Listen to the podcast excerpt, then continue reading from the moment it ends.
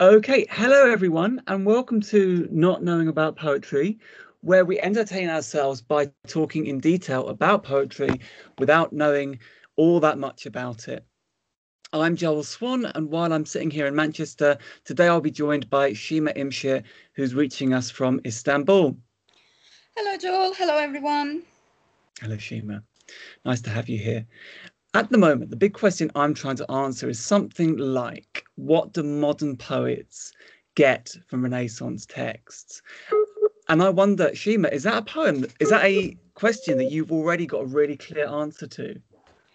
Um, no, not really. But I think this is um, that is why I think our choices for today's podcast are very good for that because I think uh, one of our poets is exactly asking that very question that why she finds a Renaissance poet inspiring for her own work.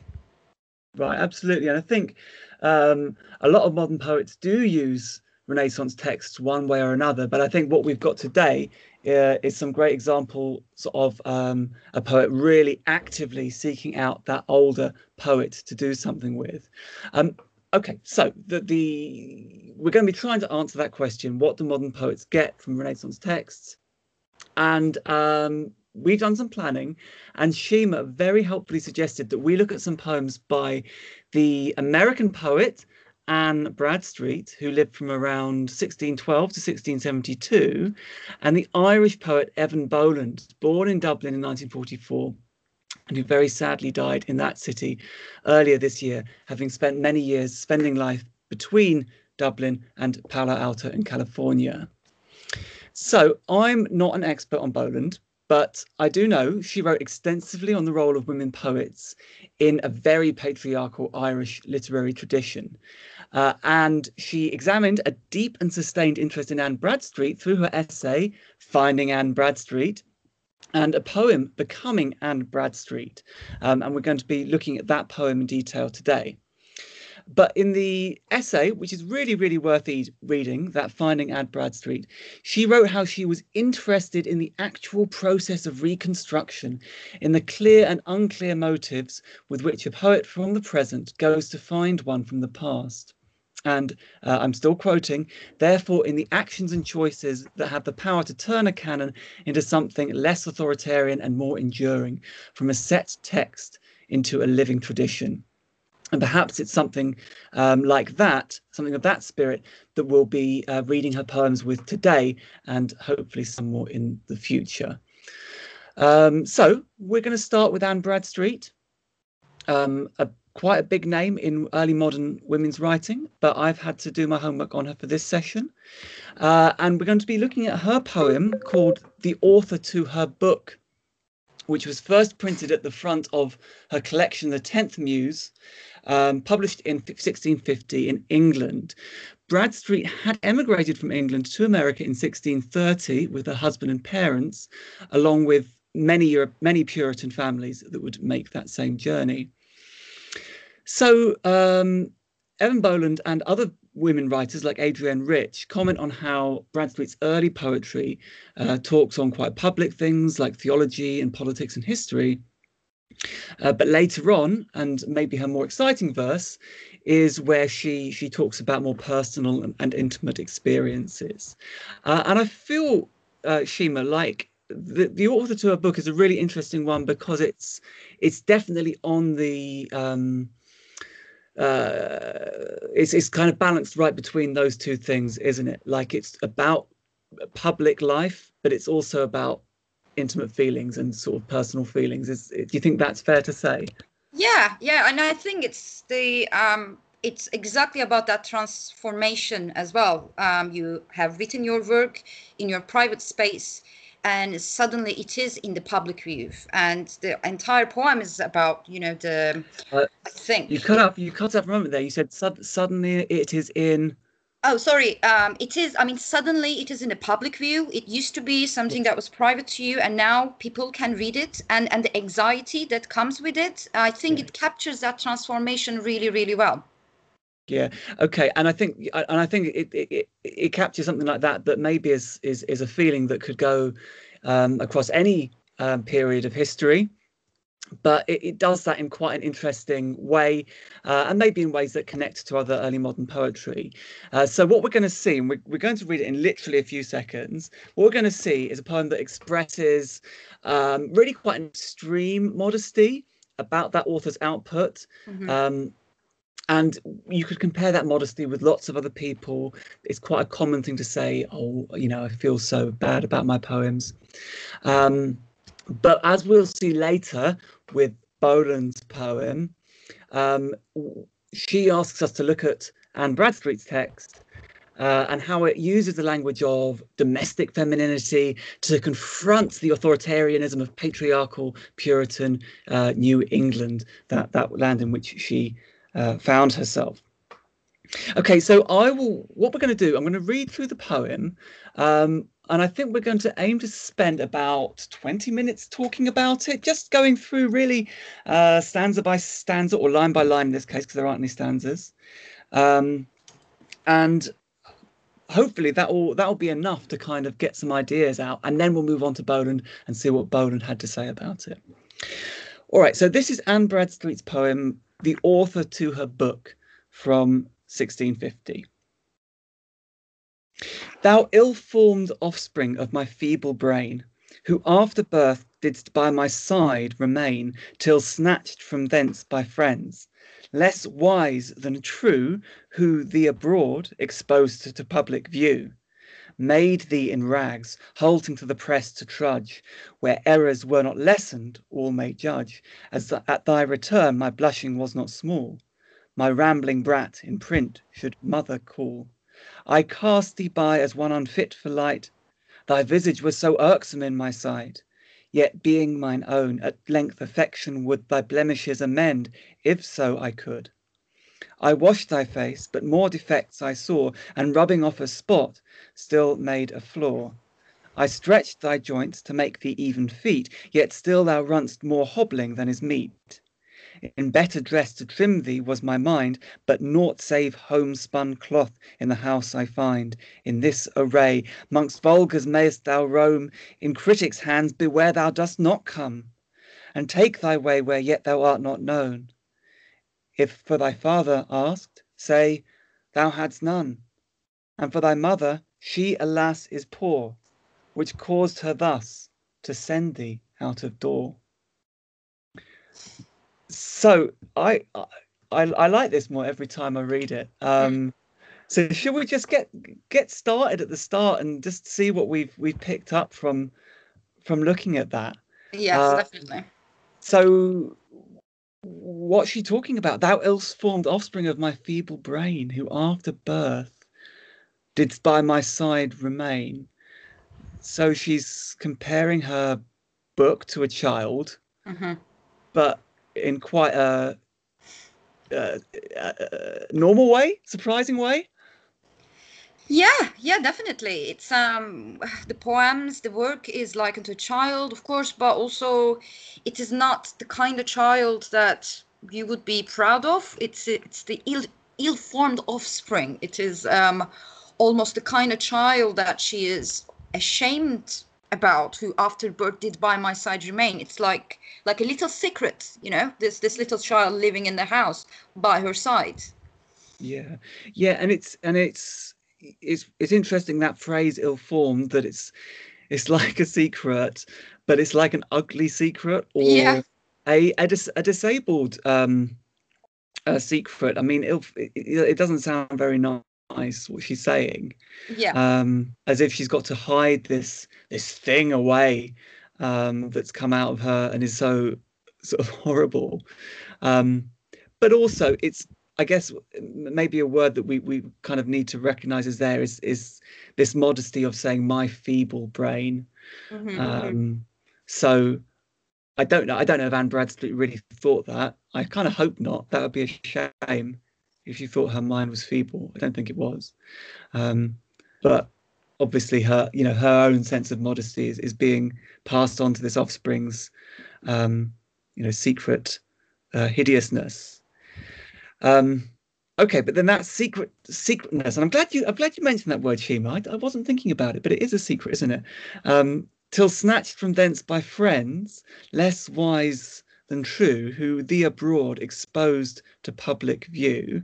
So that's really sort of different now. Things have changed in the first two lines, right? Yeah. Um, I mean, you when we talked about these poems earlier, you were um, paying attention to the word snatch, of course. Um, but this this child now, we can go back to it later. But this child that she was hiding um, is now. oh, it looks a bit like you've gone a little bit crackly again, Shima. Um, I'm I'm not entirely sure why did that is happening. Oh, well, don't worry, just just try just try again, and we'll we'll listen even harder this time. Okay. Uh, apologies for any connection problems. Um, but yeah, so I was gonna say um, this the secret that she was keeping by her side uh, since the birth, it's now um, exposed to public view as if um, it, this child is something to see with its ugliness almost. It is like let's let's um, because the word she uses there expose is quite interesting. Exposed to public view. It's like people are looking at this thing now um, and of course Hudi abroad um, you know from the he, he um, literary historians who work on Anne Bradstreet that um, the, the works were published for the first time in, in England. So, you know, she can't even be uh, part of that exposure. You know, it's uh, people are looking at it abroad. Um, so yeah, it is um, quite quite a terrifying scene. Yeah, and I think well, and I guess yeah, with with exposed to public view, I think that's a nice phrase to pick up on. Um, and maybe uh, uh, I, I do want to say something about that, but maybe it's just worth mentioning. Um, like this is this is kind of a metaphor the, the snatched from thence by friends um, this is a kind of metaphor for dissemination. So it's it's uh, not unknown in this period that an author will say, you know, I didn't want to publish my poems, mm-hmm. mm-hmm. especially for women. I didn't want to publish my poems, uh, but this person they just decided, okay, I want to publish them, so they they they stole them, you know, from from manuscripts. They they they got them and put them through print. So that's the claim she's making. It, it again, it may not be true. She may have been totally happy with this going through um, the printing press. Um, but that's the idea that she's kind of getting into that those that she's a reluctant mm-hmm. author. She didn't want to go public with her writing. Um, but with it and with exposed to public view, I think yeah, that, that public view you're, you're almost talking about like a sort of circus or mm-hmm. freak show or something. Like I don't really like to use those kinds of expressions when we're talking about human beings, um, but that's the sort of uh, way of thinking about her text that she seems to be going in for. Mm-hmm. Uh, and exposed, I can't get this word of secret out of my mind now that you've mentioned it. That it's it's like a um, a scandal almost. Yeah. You know, to, to be exposed. I don't know um, if that's if I'm saying that historically accurately, but um, you know, this life she's had uh, giving birth to this child. Maybe I don't know. Maybe an illicit child. I don't know. Um, exposed almost something scandalous about putting this text out in the uh, out in the world. Um, what do you uh, do? You want? What, what, what should we carry on? Um, um, yeah, yeah, I, I certainly agree with you. The, the the image that appears in my head when I read those lines are also like it's almost like um you know exposing this child with a you know there's a sheet on the child's head and you're like take taking the sheet away and exposing it to public view it's it's very crude um imagery but yes as, as you said we don't know whether this is um, the humility that she is, um, this humbleness that she is hiding mm. behind. Um, does she? Yeah, we, we, we will never know. But I, I do think that we do know exactly what she's talking about here in terms of how one feels about their own works. So it's quite quite yeah. a familiar feeling. It, it is it is actually yeah um you know and not all of us are as good at writing as Anne Bradstreet was. Um, so carrying on, uh, so this child, this this ill-formed offspring, um, these friends made thee in rags, halting to the press to trudge, where errors were not lessened, all may judge. At thy return, my blushing was not small, my rambling brat should mother call. Um, so that that phrase, halting to the halting to the press, um, we're talking about the printing press, aren't we? Uh, that's the press that the the offspring is going towards, and halting um, would be l- like s- slightly wobbly sort of walking, um, mm-hmm. not really capable of of fluently working on on walking on its own. Um, so it's just taken off one step at a time to this this printing press, trudging over to the printing press. Um, you know, how do you feel when you're meant to tr- made to trudge somewhere? Have you been made to trudge anywhere recently, uh, Shima? Um, every time I go out during the pandemic, I guess. Yeah, I guess we trudge trudge down to the shops. Yeah. Uh, try to avoid um, catching any any virus. Um, and what? So these rags, these errors. Um, what do you think is important there? Uh, I mean, something to talk to talk about the errors of the child. That's or the, or the errors of the text. That's quite a common sort of phrase, mm-hmm. word to put on a text. Um, yeah, I, quite I guess like that. She's um, using um, the phrase uh, "made in rags." Um, it's as if mm. You know this. It's it's quite quite a domestic thing to say as well. Yeah. Um, it's some it's almost like she's at home creating this like voodoo voodoo child yeah. um, where errors with, with errors of course because she she she made it in in rags yeah well and i think actually you're absolutely right aren't you that that that those rags does start to give us that kind of domestic register um, this sort of uh, territory of the of the home where a woman would be expected to do certain things um, and I think one, uh, I think quite, I think quite famous but interesting f- phrase she has in another poem is uh, from the poem, um, another poem from the tenth, tenth Muse, um, where she says, "I am obnoxious." This is Anne Bradstreet. I am obnoxious to each carping tongue who says my hand a needle better fits. Mm-hmm. Yeah. Oh, its pen all scorn I should thus wrong. So um, I guess with this metaphor, it's sort of putting that that women's work and this work she's doing as a poet into the same thing. It's not like there's these two totally separate things. She's uh, forsaken her work, well, maybe she has forsaken her work. She's doing a bit badly, um, but like in this account, writing a poem and um, doing some of your housework come out of the same sort of language.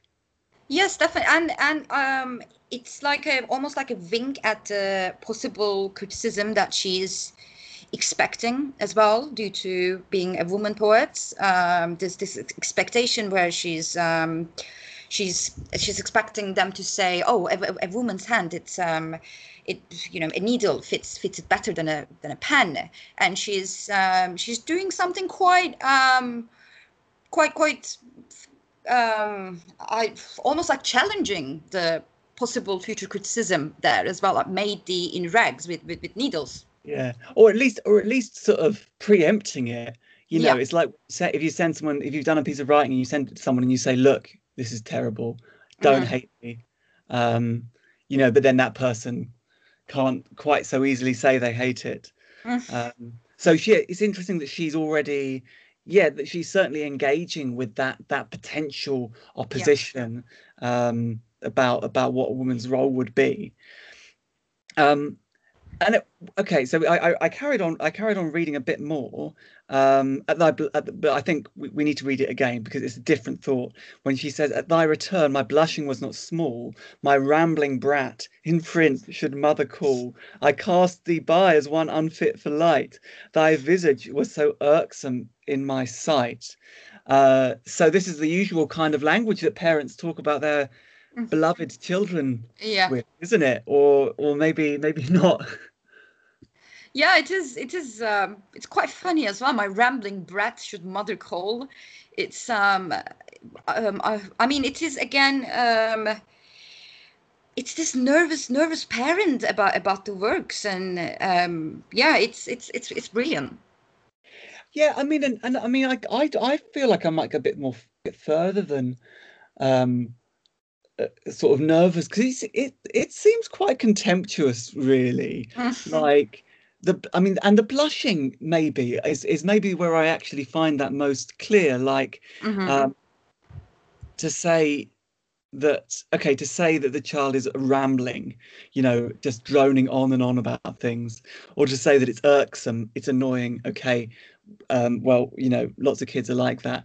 But this idea of the mother blushing and actually being embarrassed about this existence um, it's quite it's interesting. And I, I, mean i suppose what i'm what i'm already sort of struggling with a little bit here is that we're talk you know are we sat here talking about this as if it's her child and forgetting that it's about her her book? Yeah uh, definitely you know is she is she really inviting us to see those things as identical?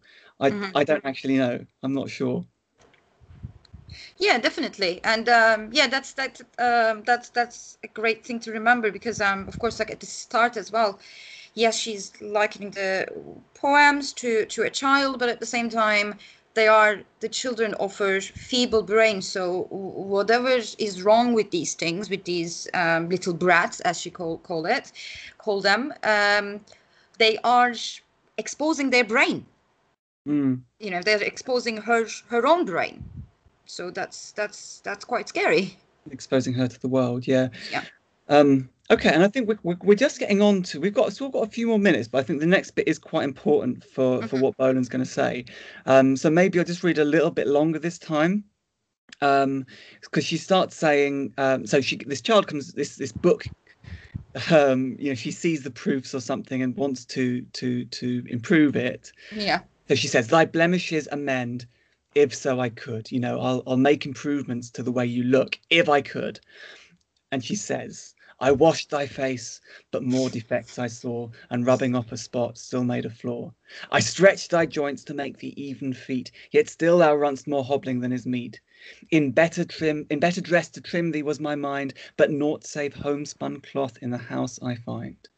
So uh, maybe it's just getting into a bit more pace there that yeah. she's got this idea of improving the the child, improving the book through these three metaphors of, of washing, of stretching, um, which my footnotes tell me was a a common practice at the time. It's not one I've heard of, but um, stretching children's limbs to to uh, or babies' limbs to help them um, with their growth, um, and then thirdly to to go back to those to those rags, to go back to the needle, um, the the better the better dress, the better clothing to to put on you.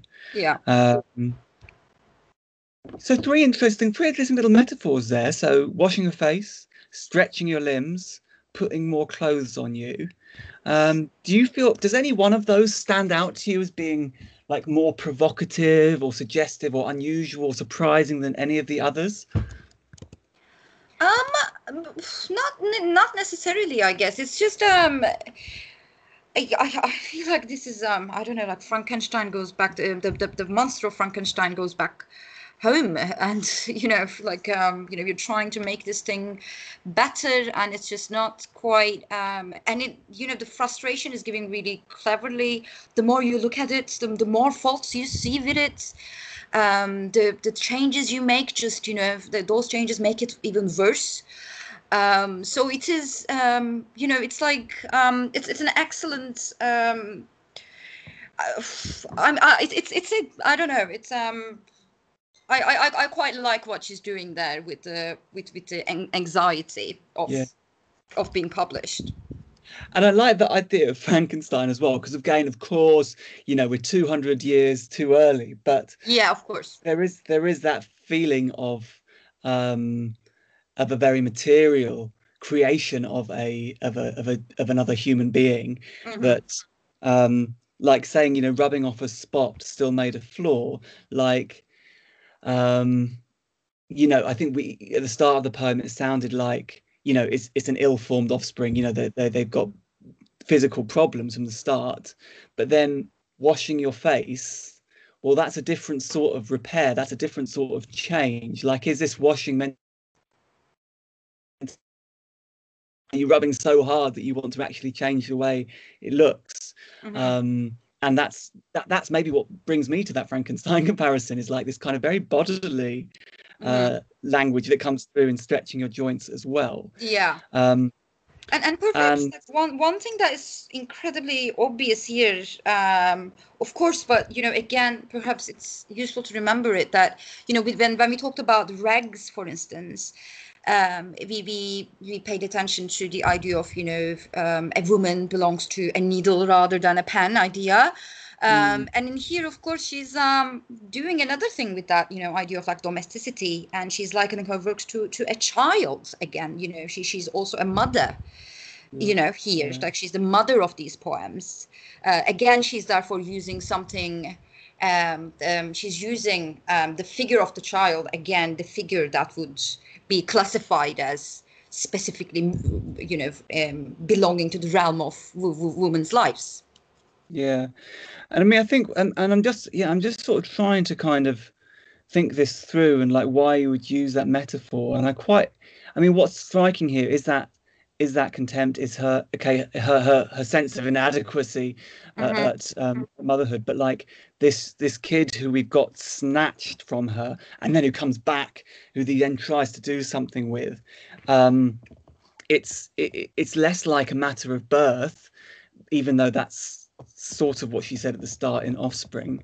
Mm-hmm. Um, it's less a matter of birth and more like just looking after this this thing, this object that's being passed around. And I guess that's where the the overlap with publication is that. Mm-hmm. Uh, you know the important thing about giving birth to a book is that you, it then goes off into the world um, yeah. rather than that rather than that you just own it forever and maybe with that in mind let's just read to the end and maybe and maybe just emphasize those lines because we're going to hear those again later about yeah. um, not saving homespun cloth in the house i find so the only clothing she could get a hold of for this mm-hmm. uh, book was homespun you know so the stuff that she knew and experienced maybe made herself um, you know, so you can see how that would apply to poetry if you're only using the ideas and experiences you've got to hand.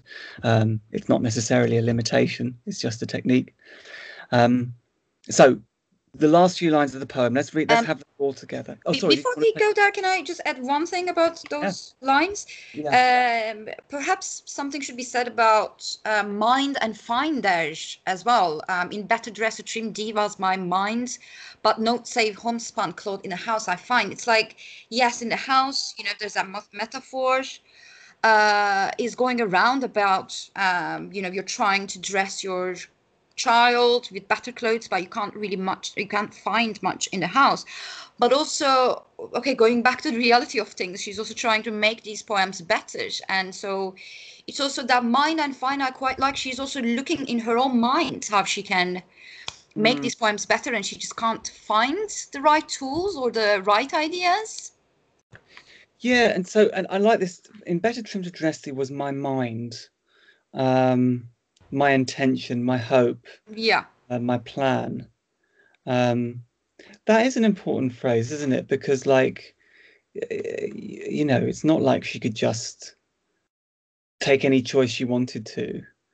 Um, okay, fab. Let's let's have a look at the last bit and then and then wrap move to Boland. Um, so the last bit she says is okay. In this array, uh, amongst vulgars mayest thou roam. Uh, so you can just go, you can go and meet like ordinary people.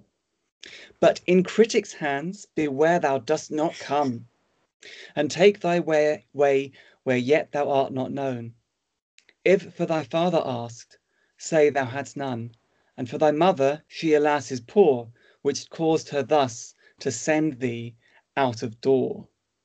And that's I find that last phrase like out of door quite a you know that's quite a quite a bold thing to do to a young child isn't it um that you know just just just sending them away i mean we're kind of what it reminds me of is like someone like Moll Flanders who who who abandons her kids for yeah. um yeah. you know out of material need and like uh, a lot of young people when they read that are kind of shocked by it but it's maybe maybe no big deal for uh, or a slightly different deal at this sort of period in history. Um, but I, yeah, but I guess I'm thinking of that in terms of a child. But like, how? I mean, how should I think about that sort of that out of door, that orphanness? If we think about it as a book instead of a a child, how does that translate in the metaphor? Um, I think um, this um, the, the the answer to that question, I think, is what Eavan Boland will be discussing in her poem as well, because um, what Bradstreet uh, sends out of doors, of course, um, that is what Eavan Boland finds in her house in Dublin Street, right? So you know, one one goes out of the door and then it appears in, in, in Dublin and wherever and Bradstreet's um, books are gonna be. And so you know, that's I, I quite like that imagery. It's now, you know, you belong to the world now. You know, you, you, you go out. If somebody asks anything, if the critics ask anything, just lie to them. Say that, you know, my, my, my mom was poor, hence, you know, she needed to send me out. Well, well, look, Shima, you know, you, you're kind of pushing us towards Boland, and I think that's kind of perfect timing because this is about the moment when we do want to switch over and and have a look at her poem. Um, so let's. Should we put Bradstreet to sleep for the moment? We'll, yes, yes. But not forgotten. Um, and we'll move 400 years forwards to talk about uh, Boland's poem, Becoming Anne Bradstreet.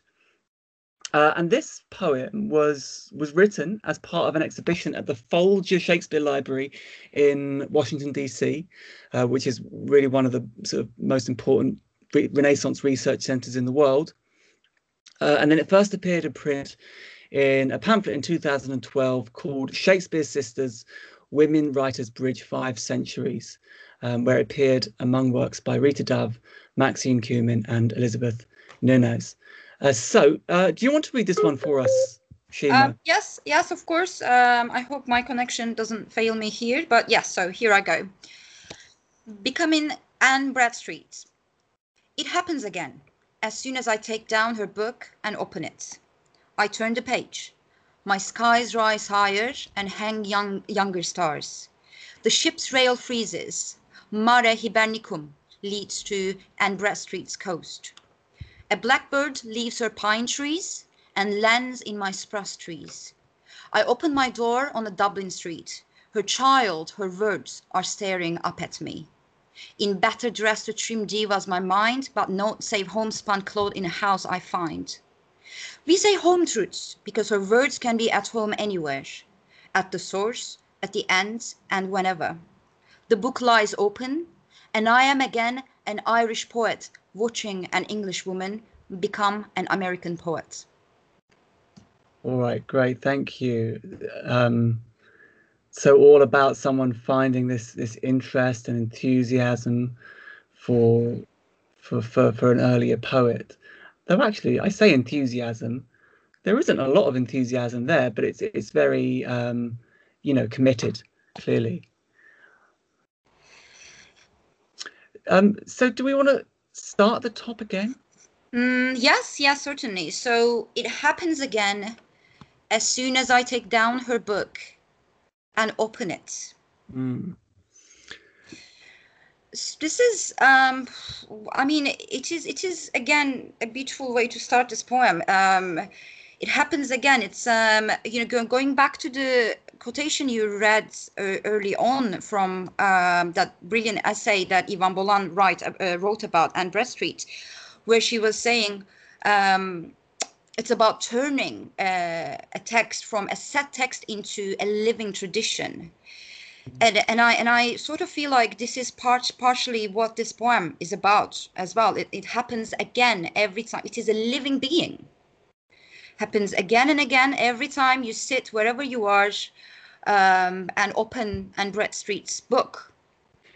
And I think I mean I yeah it's it's it's it's it's weird and interesting and challenging that that like um, that idea which I'm I'm prepared to take quite seriously.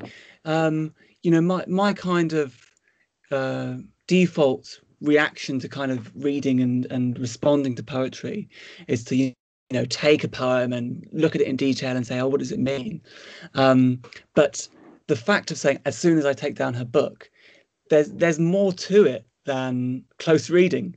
Uh, I think that that is obviously part of it, but um, by saying it's it's simply the book, owning the book, possessing the book, reading the book, um, it's almost the fact that Anne Bradstreet lived and had a a um, something like a career writing poetry, not not really a career, but something like one, and published it, and it's been remembered for for centuries. Those facts are are like important facts, aren't they? Maybe that's I mean maybe that's what it means when we say you know it, it, I take down her book. It's not. It's not reading a poem, but it's engaging with that tradition um, that yeah and I, I, guess when we when we use that phrase living tradition i feel really sort of worried and i just think living what does that mean in this case but it feels like in this case it's um, the, the the fact of that predecessor is a is itself giving life to to this contemporary irish poet and an irish yeah. woman poet. Yeah and it's about it's like um it's almost like giving life to you. The, the act of reading is also something that um, a perhaps makes the, the book uh, be alive again but also it's almost like in here this this book is um, almost like a portal almost functions as a portal. It happens again. Every time i open this book that that there i am. Again it takes me to wherever it is taking me to again it's almost like this magic device that suddenly takes us to um, and and yes. Bradstreet. And um, and I suppose I mean I think maybe one of the things that we should talk about is the um, title of the poem as well, yes. um, becoming yes. and which which will be more important as we as we keep on reading the poem, poem of course. But I mean, it's um, it's not just a simple act of sitting and reading, but there is some sort of movement by by reading these these poems. You you are moved by them to yeah. somewhere, to to some feeling, to some person. Yeah, absolutely um, that yeah, and, and and I think it's it's interesting that her, her essay was called Finding Anne Bradstreet, and then this is called Becoming Anne Bradstreet. Yeah.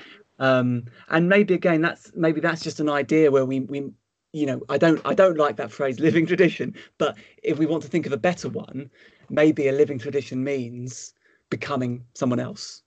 Um, you've got someone else to become. So uh, someone like Eavan Boland can become Anne Bradstreet if she wants to, and that's what a living tradition is. Um, but we will come to that word again uh, as we go on. I want to move on, but I also just want to say when we look when I look at that those two lines again, we've been doing a lot of kind of uh, cheerful gushing about those two lines, which I'm totally fine with. But like it happens again, it is also a you know, it is quite a neutral statement or even quite a negative statement.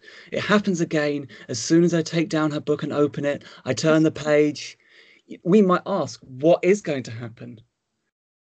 In this case, my skies rise higher and hang younger stars. The ship's rail freezes. Mare Hibernicum and Bradstreet's coast. So we've given three sentences that maybe build up some suspense about Definitely. what it means and then we get some some idea of what it means. And is it all totally fine totally like brilliant gushing? Isn't anne bradstreet lovely? Not really.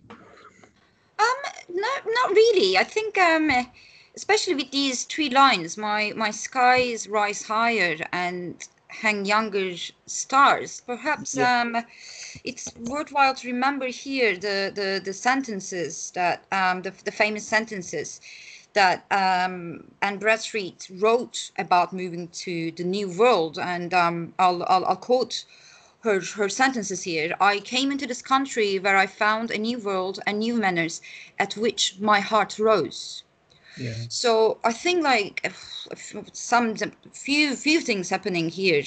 Um, um, this you know uh, my skies rise higher um, can be um, a, a, wink at that sentence by um, Anne Bradstreet as well. The, the hearts rising, um, and um, it, it's given that Anne Bradstreet was also ri- writing those lines about moving to a new world um, it's as if I feel that that's how I read these lines, as if like as soon as Eavan Boland sits down and turns the pages and starts reading uh, Bradstreet's poetry, she she is now encountering a new world as well. Mm-hmm.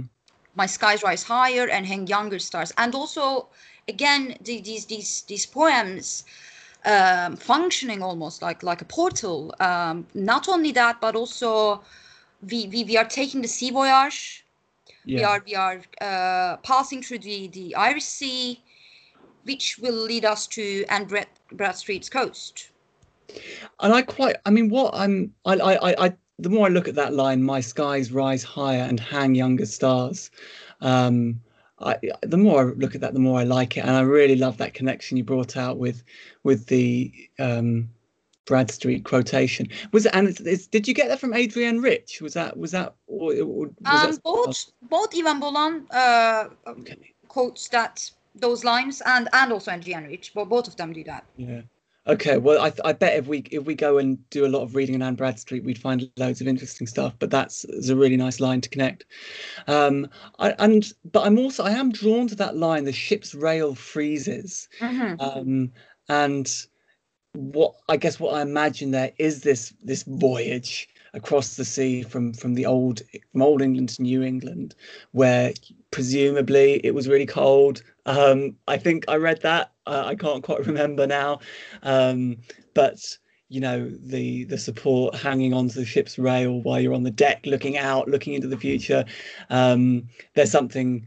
Uh, cold, hostile, unpleasant about hanging on to that, which it, it may and it maybe maybe says to me that you know this journey that Anne Bradstreet had from from from England to America, which is is important for for for Eavan Boland, uh, and is important for, for for American women poets as well, or at least uh, white women poets especially. Um, that, uh, that there isn't an idea it, in that process there isn't an idealization.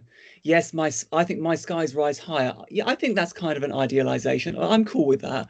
Um the ship's rail freezes.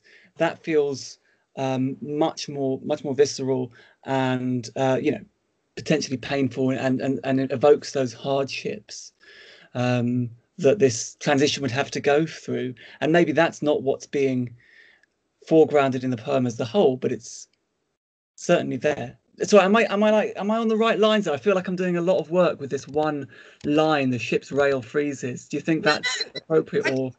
Yeah, I'm, I'm, I'm, I, I'm definitely um, agreeing with you on all that. I, I also um, think maybe like the, the, the, the word choice there, freeze, can be, um, you know, if, if you pay you know if, if you focus on that word more and more it also i can't prove this um but you know the the, the idea of like being frozen um it's something that you know it, it's it's um freezing something. It, it is something that we do in order to preserve something as well. Um so may, maybe you know i have no other proof for this uh, other than you know that that single word there but it's almost like you know also that journey itself and bradstreet's own experience the, the the voyage the experience of the new world you know it is something also slightly like frozen there as well in her works. And we are unpacking that every time we read Anne Bradstreet so it might be perhaps as um, an allusion to that as well but again i might be doing an overreading here too so apologies Yeah, but it's but it's it's suggestive. Whereas clearly, you know, clearly, uh, Boland has got this, this this very strong commitment to to to Anne Bradstreet's work. Yeah. Um, but I think it, it, it it's clear as well that it's not just naive, positive um, stuff. It's you know she's she's she's thinking about it too. yeah Um, so let's let's kind let's move down because it's it's it is interesting. So Mare Mare comes to the Irish Sea leads to Anne Bradstreet's coast. A blackbird leaves her pine trees and land in my spruce trees. And I I reckon let's let's quietly move past that because like Yeah. I'm I'm I'm happy to admit to you I don't quite understand what the difference is here between the pines and the spruces. Um, let, let's just move on and and agree to not know about that for the moment. Does that sound okay? Yeah, yeah. Um, I mean, bird, bird is an interesting uh, word choice there, um, which you Yes. Have some ideas about, I think. But yes, of course we can. Oh yeah. Okay. Well, let's see. Well, let's we'll come back to it we've got time later. Okay. And because it's the, it's I think it's just then that we do get the the words that really plunge us back to the close reading, and it's not just about the book. it's now about the words as well. Yeah. I open my I open my door on a Dublin street. Her child, her words are staring up at me. In better dress to trim thee was my mind, but naught save homespun cloth in the house I find. Yeah, this is. So how uh, would you, would you explain those two little stanzas? Ah, it's it's um it is beautiful. So it is um this is the point where I think we are um now it's it's perhaps worthwhile and important to go back to the last lines of again uh, Anne Bradstreet's poem, the author to her book.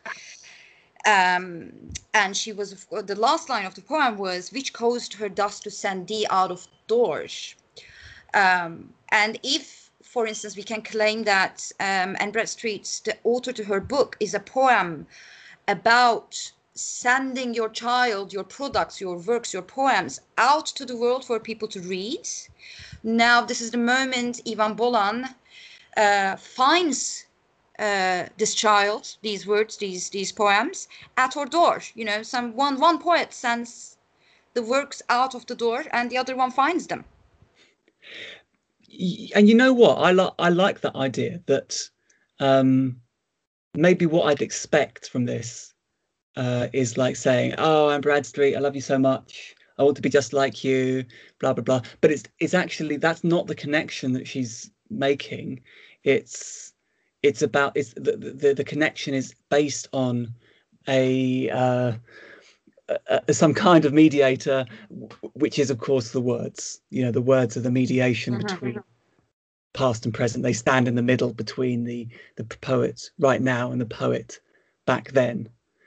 Um, so to to become maybe to become a poet, Anne Bradstreet had to, you know, send her send her child her words. I like that little that close expression that slash her child her words out into the world um, and for Boland to to build on that, it isn't about connecting just with a historical person, no. but it's about connecting through her child, her words. Definitely, and and also if um, let's say um, if, if we can claim that um, Anne Bradstreet's poem is also about you know this this, this experience and the feeling nervous about people reading your works. Uh, Eavan Boland's poem partially is about reading those works. Yeah, you know, yeah. one, one, one is about being read, and the other one can be about about reading those works. Yeah, and I, I mean, what I guess what I, what appeals to me more and more in this poem is like these sort of different metaphors for reading, and then we we get to this child image. And okay, so Anne Bradstreet really went for the image of the child. You know that that ill-formed offspring. That was her whole poem was was about this this child. But for for Boland, it's actually it's actually just one image. I think that's fair to say, isn't it? Among many um, of the the orphan child just standing in the street. Uh, and I love how abrupt these changes are that it's like almost an insistence on not developing a single idea, but letting them accumulate together to create something. So, yes, this poetry could be a blackbird flying. Yes, um, it's like a sky rising higher and me seeing further horizons. But at the same time, it's about opening this door into a very weird little child staring up at you. Don't you i mean i just I, I, that's quite a visual uh, image isn't it? That you you open the door and there the child is. Was it invited? Was it sent? Were you expecting it? Uh, is it a surprise? Or all of those things. Yeah what do you think about staring up at me? It's not um it's not like you find the child. It's just the child is looking directly at you. That's also yeah. Quite um because like clearly the child expects something from you right? You don't stare up at someone. Um so that's quite um almost you know cute and also quite quite an it can be an intimidating thing as well. Yeah. I like that and i i feel like i was saying okay now we're going into like close reading and it sort of is but actually that helps explain about why it happens again as soon as i take down her book. The words stare up, right? You know, yep. the, the, the, again, the fact of the existence of a woman in the 17th century producing really pretty good poetry and getting it out into the world that fact is staring up at you. Yeah. Yeah and, that's yeah definitely. Yeah. And and yeah surely that's an intimidating experience. Um you know the the responsibility to become a a poet to become in this case an irish woman poet that responsibility isn't just something that comes from um you know creative imaginative dreams and you know messing around with creative writing mm-hmm. um, but it comes from like an injunction that you've got to do this staring up at me you know if, if a yeah I, you know i don't i don't really spend much time with children but like if a dog stares up at you you know yeah. you better give that dog a little scratch on the head yeah um sorry that's quite that's that's not a very nice way of comparing it but no no i think like this also um goes again goes back to the the first question that you asked about the um about the main question of the podcast series i guess you know like what um what is the what is the role of renaissance poetry um so, sorry i'm i'm misquoting it right now but you know how um, what, what, what, does it mean? What does Renaissance poetry mean for contemporary poets right now? And this is um, almost like a responsibility, you know, the staring up at me, like you said, you know, like like a dog or a child that they, they stare up at you, they want something from you. So you know this this history, this this this Renaissance poet is is staring, you know, their their words are staring up at you. What are we going to do with that now? That's it's interesting, isn't it? That like, you know, that that tradition. I guess I would have assumed is like a um, a supportive thing, and it is a supportive thing, but it's also yeah uh, a, an instruction. Yeah. Um, well, should we should we have a look at these last six lines and see what more we can do with those? Do you want to read the last six out again? And we um, can... yeah, of course. Um, we say home truths because her words can be at home anywhere, at the source, at the end, and whenever. The book lies open, and I am again an Irish poet watching an English woman become an American poet. So I guess I'm just drawn to the very last two lines mm-hmm. because get that repetition of become from the title. Yeah. And and when you when you read it, it really made me just focus on those three statements: an Irish poet watching an English woman becoming an American poet. Yeah. Um, yeah, it's um. I mean, there is there are um, there's a lot to unpack here. I think um, the, the the line I'm drawn to is also the the line where she says um, because the words can be at home anywhere, at the source, at the end, and whenever. And I think this is also what this poem is trying to capture as well. I mean, if the source is Anne Bradstreet writing it in in, in America, um, if the if the end is the is the readers you know right, reading it right now I, I don't know you know these are these are my guesses. And, and whenever um, you know the, the the poet writes it at another time and here we are reading it or does whenever refer to a, a time of the day you know but you know again i think comes back on the stage here. Again you know whenever you read it it again happens happens. Um, and it like explains this this the circle of experience of writing and sending out your work and then reading it um, quite beautifully i think. Well i mean you so, so yeah so i i sort of put that that become on the table but i think you you're right to sort of emphasize that again is a repeated word. Um, and i just i guess i just keep trying to think well what do we mean by tradition? What do we mean by living tradition or something like that? And maybe again maybe we're getting another definition of what that tradition is that it's something that happens again and mm-hmm. again and again and again. Whenever the book lies open it happens. That's what a tradition is. Yeah. Uh, or sometimes when the book lies but, open but, but then that one um it's it's a living one. Yeah. Because it has that power to stare up at you. Yeah uh, exactly. if yeah i mean and that's i mean and that's kind of I, I don't know what i'd back that up with but that, that feels true that like you know some books don't stare back at you they don't um, impel you to read. Um, I'm just looking at the books in my room. I've got plenty of books that don't stare back at me, instructing me to write poems, but there's some that do. Um, where where was I? Yeah, that word again. um, repeating yourself and repeating that experience of discovery. And and I, I suppose um, becoming again is something that we should talk about here. An Irish poet uh, watching an English woman become an American poet. It's um, of course we have. Uh, sort of some sort uh, because this is this is one of the brilliancies of course of uh, the the poetry of Eavan Boland writing about um, uh, being being a woman being a being an Irish woman um, that is one of her of course major uh, major themes in um, famous poems such as um, An Irish Childhood in England, 1951.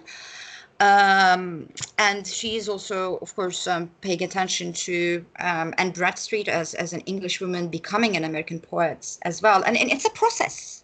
It, it is yeah. given us as, as a process. Yeah, and, and and that's interesting. That sort of the interesting part for her is that she's an English woman becoming an American poet. Yeah. It isn't oh right, there's this there's this poet. That's great. But what's interesting for her is an English woman becoming an American poet. Um, and is again, I mean, maybe is this is this what being an Irish poet means, or an Irish woman poet means for for for, for Eavan Boland? Um, that it's a are you always in this state of transition between a woman and a poet, or are those two stable things? Uh, that are you know do you stop being a woman start being a poet? No you, of course not. Um, i feel like i'm getting myself a little bit caught up in this but i'm not no, sure no, but, without, oh, yeah, without, but, saying, without saying anything. Um, no no that's i think um, that that very well um, explains also one thing about um, discussions around Anne Bradstreet and Eavan Boland as well. You know, what are the lines that are separating private and public you know of course we've been discussing these things in relation to you know humanity theories and political theories and so on. But also what it means to become uh, you know a, a, woman poet an irish woman poet are you gonna how much of those things about yourself that you're going to be exposing and working on with in your poetry? And eavan boland is um, celebrated for bringing those two together in, a, in an excellent way. And um, and if, if I'm not wrong, please correct me if I'm not wrong, but that is one of the arguments by Adrienne Rich about Anne Bradstreet as well, in that, you know, um, how her earlier poems are rather more impersonal, but then it kept, kept it becomes more and more personal yeah. as as the time goes. And and here this is um we are it's almost like we're watching here with these last lines a very intimate moment mm. here to to to poets from very different uh timelines very different uh countries very different uh experiences are are connecting. Absolutely. Absolutely. Uh, and i like that i like that intimacy and i think that's that it that maybe that's that almost I want to go back through the poem now and sort of think about where do we see intimacy elsewhere in the poem. And you know that this idea of taking down a book that feels like quite an intimate experience.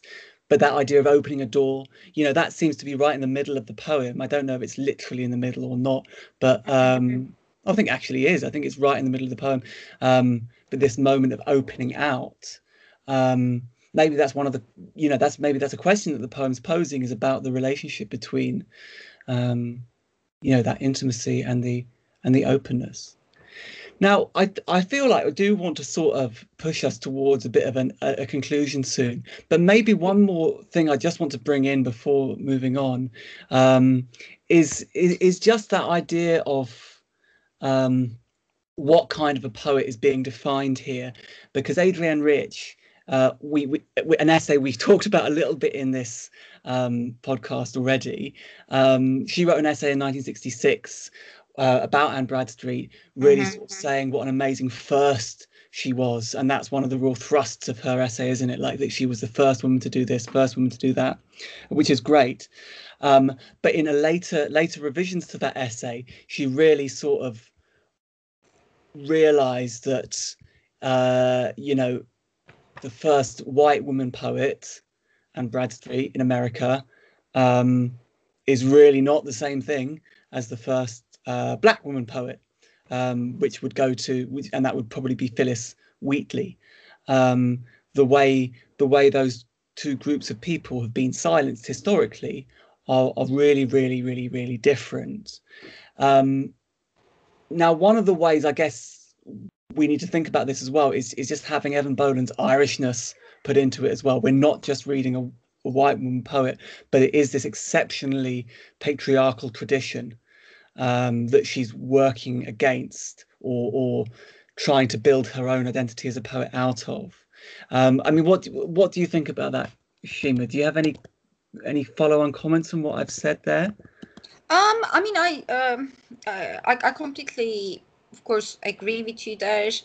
Um, there are some um, um, in in Eavan Boland's own essay, she was um, she was questioning that herself as well, in that you know why, why um, she she's telling us about her own experience of uh, exploring Anne Bradstreet for the first time.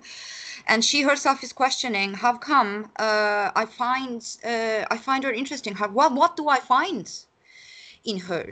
Uh, she's sort of there uh, combining Anne Bradstreet's, uh, sorry, comparing Anne Bradstreet's experience of going to a new world, um, whilst uh, Eavan Boland herself is in, in Ireland in, um, in, in, in, a period, in a very important uh, historical changes in Irish history in the 1960s. Um, and she's um, questioning, you know, how, how she finds that connection there herself. And of course, Eavan Boland knows uh, what it feels like moving, changing countries a lot as well, mm. and ch- changing continents. So there is that migration idea that is um, combining perhaps the experiences. But I but I feel like you know that is also the unanswered question by the by Eavan Boland as well. In that you know. Um, looking just at even the titles of the books, you know, becoming um, Anne Bradstreet or finding Anne Bradstreet. You know, that have you found it, or what have you found? That is, I think, that is that is these are the questions that she is she herself is trying to find answers for in both of you know both this poem and in, in the essay. Yeah. Yeah and i think yeah maybe we should see though uh, the, yeah the essay is called finding anne bradstreet. It's not called i found anne bradstreet. Yes. The, the poem is called becoming anne bradstreet. It's not it's not called i became anne bradstreet. Yes. Um and maybe those those ideas of um of searching and becoming are actually really useful. And, and I mean, when I, I, I, did a little bit of looking into Adrienne Rich just, just to have a sense of comparison for this. And like when she writes about uh, sources, she's got uh, one long poem from the early 80s called Sources. It's, it's, it all seems quite a lot more complicated than what uh, Boland is saying here. But I think if we if we stick with that idea of finding and becoming, mm-hmm. that that allows that level of uh, complexity, should we say, or that that idea of um, commitment to to persist. That it isn't a simple gesture to to find or become someone else, of course not, or to write in the way that um, you know someone else is writing. So I, I I mean, it feels like we've got a lot a lot to say there, and it's really interesting. I'm really amazed how much reading these two poems side by side. I feel like they both benefit so much I don't know if, if that's just me. No, no, definitely, definitely. It's um, it's it's as if we are, especially the, the, the ending lines there, the an Irish poet watching an English woman become an American poet. It's like now we are also watching Eavan Boland reading uh, Anne Street too, and it's um. It, it's like I feel like as a reader, I sort of feel like I am um, secretly peeking through this very intimate experience in, in the lives of these two to to poets who are also connected to one another. So I think that idea of secretly peeking, I think that brings up that idea of you, you, you know, you talked about the secret, I think at the start of the Anne Bradstreet one, and maybe that's that's the idea we should we should wrap up with because I think we've actually though that question that we're trying to answer about um, what the modern poets get from Renaissance texts. Yeah, I think that's kind of so constantly part of Boland's text. We don't need to kind of use that as a conclusion. You know, it's so clear that she she's um, you know invited and supported in becoming an Irish poet, Irish woman poet, by this older text. Um, is that unique to Renaissance text? Well, maybe we need to go and read a bit more Boland to to really make an account of that. But it seems like there's something very important going on with uh, the 17th century for Boland, Um, and I'm I'm just delighted with the the help I've had from you, Shima, to to understand this a lot better than I would have done on my own. Thank you very much. Absolute pleasure. I um yeah, this has been um quite quite quite an experience for me as a as, as a reader as well, and you know to to talk about to have the chance to talk about um, this with you. I also quite like that you know you you started the discussion with a question, and Eavan Boland um, almost like she has given us more question marks because it's a we we it's I think one of the things I learned about reading Eavan Boland's work is that um, she she's after the same questions as well. Yeah, yeah, definitely. I think we've got some we've got some we've got some answers, some and but plenty more question marks as well. Yeah. So, thank you very much, Shima.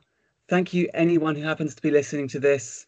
Um, hopefully, we will come back soon with more interesting poetry on whatever the name of the podcast is on not knowing about poetry. That's where you will find us. Okay. Thanks, everyone. Thanks, everyone.